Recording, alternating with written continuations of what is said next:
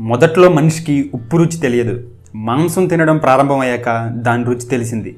ఒకసారి ఉప్పుకి అలవాటు పడిన మనిషి అది లేకుండా ఏదీ తినలేడు. ఒకప్పుడు సాల్ట్ ఎంత ఖరీదైనదో మీకు తెలుసా?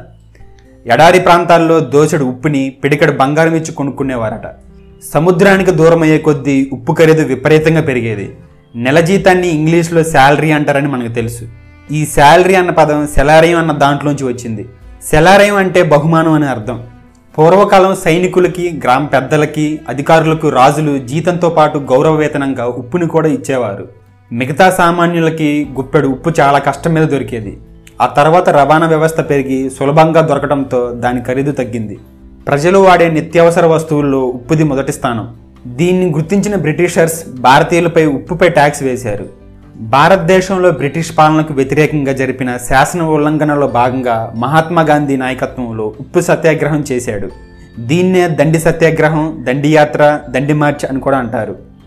ఉప్పుపై పన్నును ధిక్కరిస్తూ Gandhiji nineteen thirty March twelfth నుండి నైన్టీన్ థర్టీ ఏప్రిల్ సిక్స్ వరకు మూడు వందల ఎనభై నాలుగు కిలోమీటర్ల దూరంను కాలినడకతో వేల మందితో కలిసి గుజరాత్లోని దండి అనే ప్రాంతం వద్ద గాంధీజీ ఉప్పును తయారు చేశాడు. అందుకే దీనికి దండి సత్యాగ్రహం దండి యాత్ర అనే పేర్లు వచ్చాయి. గాంధీజీ ఈ ఉప్పుపై ట్యాక్స్ను వ్యతిరేకించి దండి దగ్గర ఉప్పును తయారు చేయడంతో ఇది కోట్లాది భారతీయులు బ్రిటిష్ ప్రభుత్వానికి వ్యతిరేకంగా పెద్ద ఎత్తున ఉద్యమంలో పాల్గొనడానికి స్ఫూర్తినిచ్చింది. ఉప్పు పన్నుకు వ్యతిరేకంగా దాదాపు ఒక సంవత్సరం పాటు ఈ ఉద్యమం కొనసాగింది. ఉప్పు సత్యాగ్రహం వల్ల దాదాపు గాంధీతో సహా అరవై వేల మంది జైలు పాలయ్యారు. గాంధీజీ చేసిన ఈ ఉప్పు సత్యాగ్రహంతో భారతీయ స్వాతంత్ర ఉద్యమం ప్రపంచ దృష్టిని ఆకర్షించింది.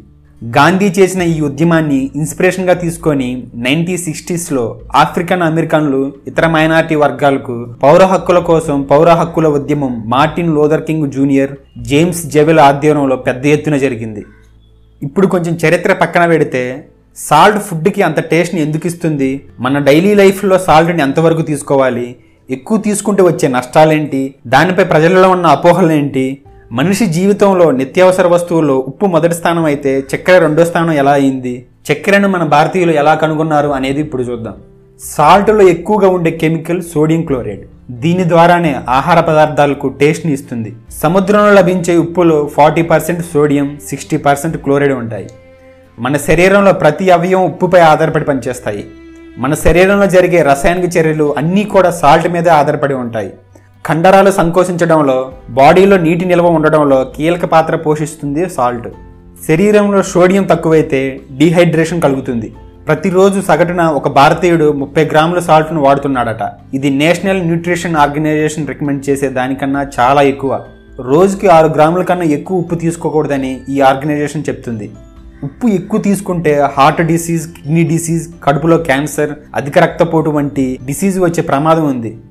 ఇక నెక్స్ట్. షుగర్ పంచదార. మానవుడి నిత్యావసర వస్తువుల్లో సాల్ట్ది ఫస్ట్ ప్లేస్ అయితే చక్కెరది సెకండ్ ప్లేస్. చక్కెర కనుగొన్నది భారతీయులు అనేది చాలా తక్కువ మందికి తెలుసు. పంచదార కనుక్కోబడడానికి కొన్ని వేల సంవత్సరాల క్రితమే అడవి మనిషికి తేనె మాధుర్యం గురించి తెలుసు. కానీ ఇది చాలా ఖరీదైన వస్తువు. కిలో తేనెను తయారు చేయడానికి తేనెటీగలు ఇరవై లక్షల పువ్వుల మీద వాలాలి.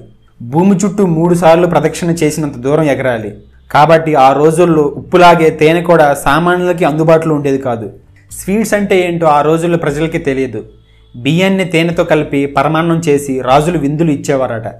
క్రీస్తు పూర్వం మూడు వందల సంవత్సరాల క్రితం మనిషి తిండి విషయంలో గొప్ప మార్పు జరిగింది. అదే పంచదార.